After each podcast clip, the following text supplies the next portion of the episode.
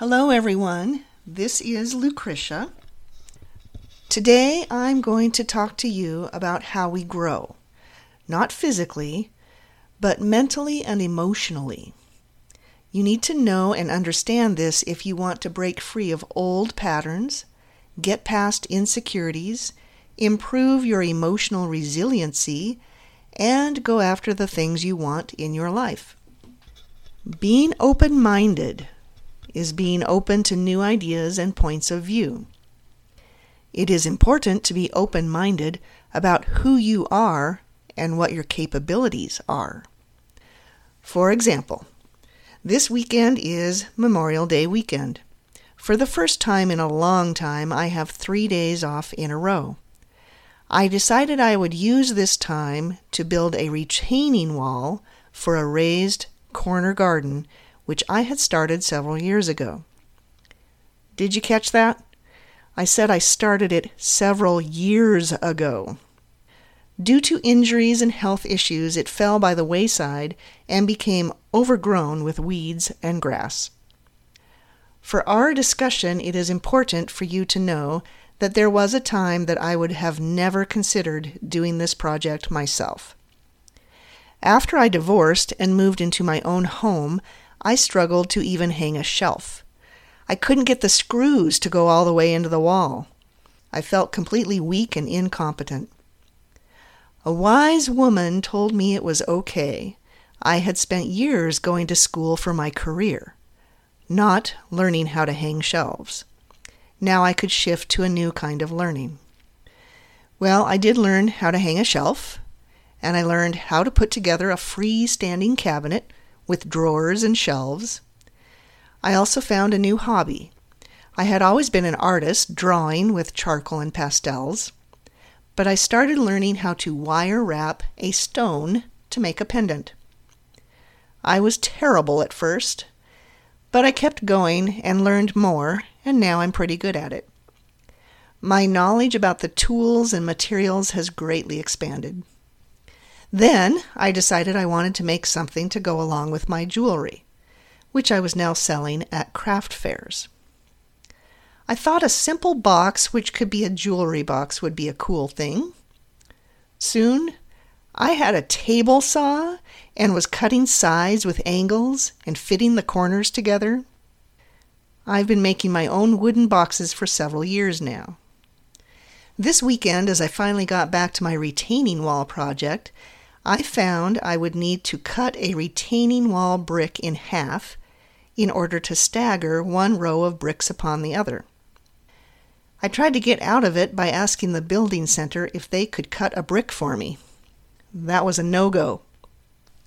But I am much more confident now. I went to the saw department and found the old guy employee I had seen around there before. I ha- asked him all of my questions and came home with my first circular saw, a masonry saw blade, and some goggles for eye protection. Instead of being afraid like I would have been in the past, I'm looking forward to using my new circular saw. So I have grown from a person who didn't see herself as capable of using power tools to one who gets excited to buy and use a new saw. Being open minded underlies the belief that you can learn. Thinking you are born with certain abilities and if you don't have them, you never will is just not true. But you do have to get past your own ego. You need to be able to make mistakes and keep going and doing while making more mistakes until you understand a process and gain skills. When I make a new style of pendant, I make the first one for myself it will have all of the mistakes. I figure that the third one of that type that I make will be good enough to sell to a potential customer. This idea also goes along with how you feel about something you are doing. I used to be terribly shy and self conscious, but over the years of going to school and being a counselor, I now can run groups and speak in front of others. I can put myself out there and do this podcast. I may make mistakes, such as stumble over a word or forget something I wanted to say, but I will still make a podcast episode. I have gained the confidence to record myself speaking. and I still don't like the sound of my own voice, and offer it to others to hear even if there are little mistakes. Being open minded means you see the value in hearing and understanding different points of view. You know that you might learn something, and that is a good thing. It may or may not change your beliefs. Politics is a subject which always brings out the worst in people, usually showing them to be wholly on one side or the other. Taking sides and arguing a point to win, rather than to understand, is the name of the game. It drives me crazy because people are unable to have well rounded discussions. But I once witnessed someone do the complete opposite of all of that. I knew his political beliefs when he struck up a conversation with a man who had the complete opposite beliefs. Maybe it was because the other man was more elderly. My friend began asking him questions in a non threatening manner, full of interest and wanting to hear how the man's views had developed. The conversation went on for some time, and the other man never knew that my friend's views were different from his. My friend didn't fake agreement or squash his own views, because the whole time was more about exploring how the other man came to have the beliefs he had. It turned out to be quite educational and refreshing. So, being open minded is a key to learning and growth. It can get you past your doubts and insecurities and open you up to things you never thought to even consider. Over the next week, see if you can open up to something you would normally dismiss.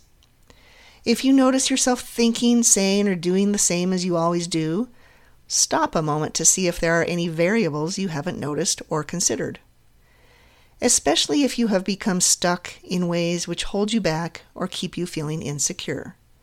Allow yourself to try something new, even if you aren't too good at it. Until next time, you can check out my website at www.ldonreed.com. That is L D O N R E E D.com. If you are on Facebook, my page is L Don Reed. And if you are on Instagram, you can find me at L Don Reed Therapist, all one word. Also, if you're enjoying it, subscribe to this podcast and let others know about it too. Thanks, and we'll meet again next week.